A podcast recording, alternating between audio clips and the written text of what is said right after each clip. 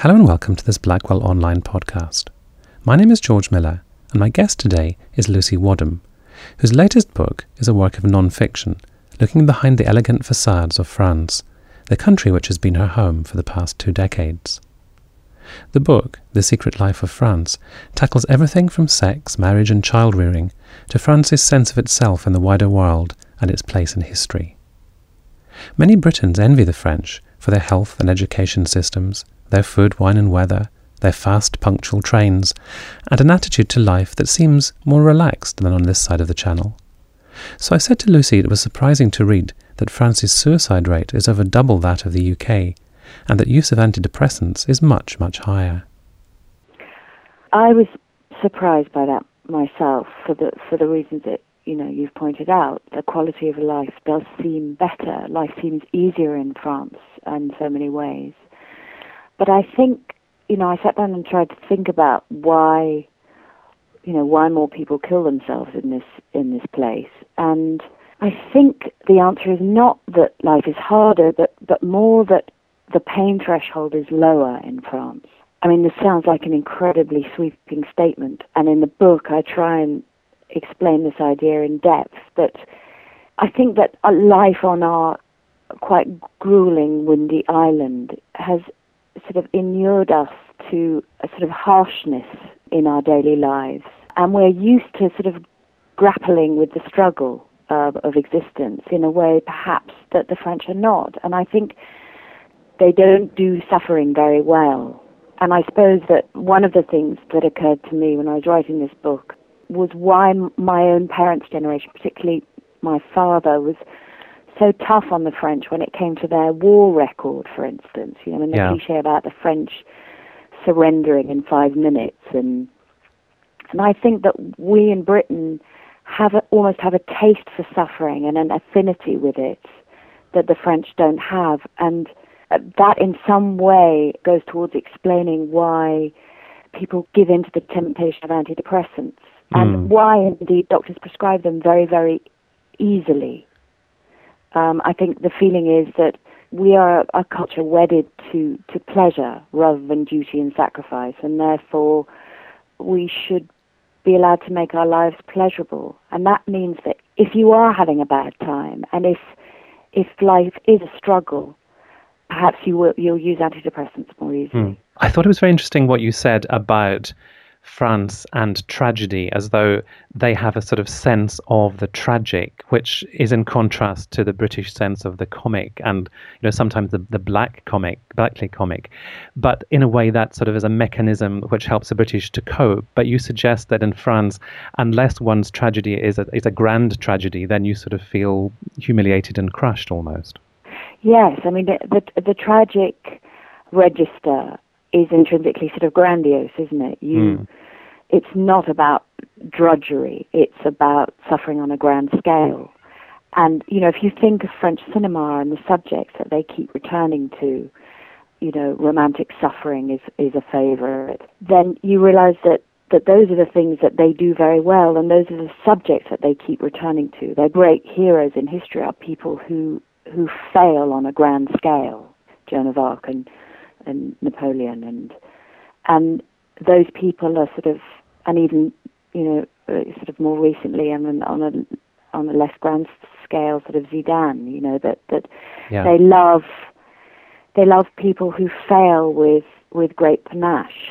I mentioned at the start the edu- education was one of the things that many British people envy in, in the French, and your book makes clear that the, that that comes at a price, and the French education system is very interventionist and sort of normalizing in its approach to, to what it produces.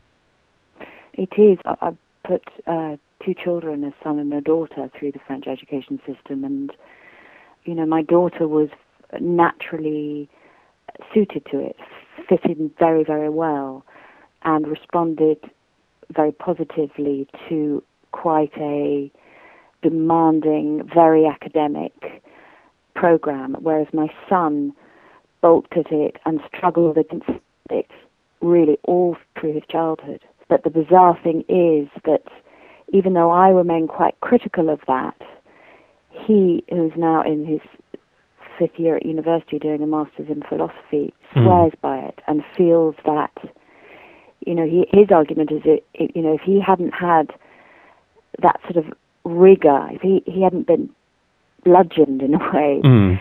in that way, he would have given up. And he feels that he's reaped the rewards because he was held to the task. But I was quite struck by the fact that um, at nursery school level, they wanted to bring in the child psychologist because he, he was still drawing stick men at an age when, you know, he, when he was thought to, you know, he ought to be beyond that. And it seemed that it was very interventionist in that way, that the, the, the psychologists, the Freudian analysts were, were brought in at the drop of a hat, really, if a child seemed not to be meeting the attainment targets that were prescribed for it. Yeah, but I mean, one of the things about you know French society is that it is very normalizing. It's one of the paradoxes of the republic and the idea of the public, of the republic, as ha- having its roots in a kind of the construction of an ideal society for for men, for Mm, mm. rather, and the legacy of that is a habit of normalization. So if in the case of, of my little boy at the age of four, he's not drawing um, stick men with bodies, the school teacher, there'll be a kind of, there's a system, a sort of alert system, and a light will go on, and they'll say, he's doing tadpole men, and he's for better look out. And this led to a whole kind of, there was a sort of ripple effect, and the, the Mm. school psychiatrist was called in, and they began to talk about him having masochistic tendencies, and I was, I was appalled at this sort of interventionism and, Mm. and quite alarmed by it, and yet, you know, they they felt that they were, you know, providing a service and helping me, and I struggled with that a lot. And I think the reason for that is, and particularly, you know, the, the school psychiatrist is invariably Freudian, and Freud had a huge influence on on French culture and society, sort of from the mid 60s, particularly after May 1968.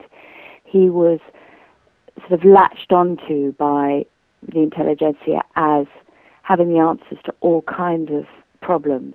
And I think that the attraction was a a sort of all-consuming theory that obviously includes the, the libido and explains the pleasure principle. And it just fitted perfectly with, you know, most of, of France's cultural tendencies, including her Catholic legacy.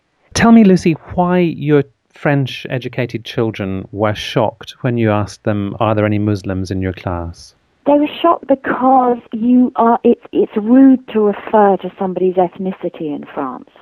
It's rude to mention the fact that they belong to an ethnic minority because the myth of equality is so important and so ingrained. You don't refer to what separates you from the main body.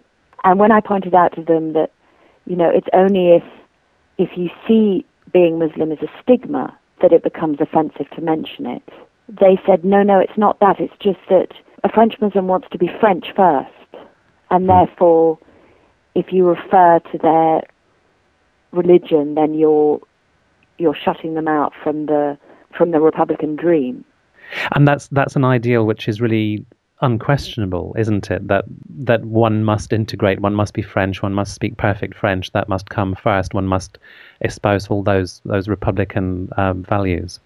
Yes, and it's there's a consensus right right across, you know, left and right in France, that the British model, which allows immigrant communities to sort of integrate at their own pace and continue to speak their own language at school, to continue to practice their customs, that is seen as an anti-model. It's seen as a flawed and not desirable at all. I mean, I met Rashida Dati, who is, you might remember, is one of Sarkozy's former ministers, and she's of Moroccan origin. And, you know, I asked her about the whole question of positive discrimination, and she just she basically said, you know, the British have, have not understood that, you know, what, what we need is the French model is all about a community of ideas, values, and language. We need to all move forward with the same dream and the same idea. But that's very difficult in a society, as you describe it, which is very hierarchized, very conservative, where you know it's not easy to break into, you know, to get a place at one of the grandes écoles or something like that. It's you know that that illusion of of transparency and easy mobility is is indeed an illusion, isn't it? There's a huge gap between the idea and the reality that it that becomes more and more of a strain every day. You know, when we see explosions in the suburbs every sort of five or ten years in France. It's that tension that's at the root of it. And the French won't call them race riots, but that's what they are, you know, mm. clearly. And at some point, France will have to, to face that problem. The Anglo-Saxon model, as it's called, is is very much you know a pejorative term in France, and America is the great bogeyman in many ways, and you know espouses values of, of consumerism and materialism, which the French reject, and yet you see signs of change. You see, you know, with Sarkozy's presidency, you identify a shift very much in that direction towards that materialistic, go-getting, work ethic, celebrity type of culture that France has thus far resisted. Yeah, there are there are signs of change. It's interesting because Sarkozy, having sort of got in on that ticket on a sort of rather Anglo-Saxon program where you know he put the business of, of hard work and making money at the center of his campaign, and people went for it. Having done that, he's now, particularly in the face of the recession, sort of slightly distanced himself from that and is basically sort of embracing his sort of Jacobin political origins. You know, mm. he's the belief in the strong state, massive public spending and projects, and you know, the state as a sort of motor um, for recovery. And so, I think that this sort of mutation um, towards a sort of more Anglo-Saxon approach is sort of inevitable but at the same time, because of what's happened recently, there's been a kind of shift against it. I, I just feel, you just have a sense that you kind of wonder how long France will hold out, um, will hold back from sort of fully blown consumerism, for hmm. example, mm. which she does. You say at the end of the book that mm. you have gone through a love hate relationship with the country and you still, to this day, love it and despise it in equal measure, but you have you have chosen to settle there. You you don't envisage coming back to the UK. So, you know, when when all is said and done and the balance is sort of um, weighed up, you you see yourself as as belonging in France in some way. I do. I mean, I don't know how much of that is is linked to the fact that my children are there. I mean, I'm sure you know, I have grown up children of 23 and 21. Mm. Their hearts are there. So I can't really separate my love of the place from from that. But I think having having been in, in, in Britain for for a month, which I haven't done for a long time, I feel I feel a kind of constraint that I don't feel in France, and I I think that may have something to do with simply the experience of being in a foreign culture, which once you've got over the shock of it, becomes second nature and it becomes a source of pleasure to be on the outside, to be mm. slightly removed. And I, I would find it very difficult to let that go, that feeling.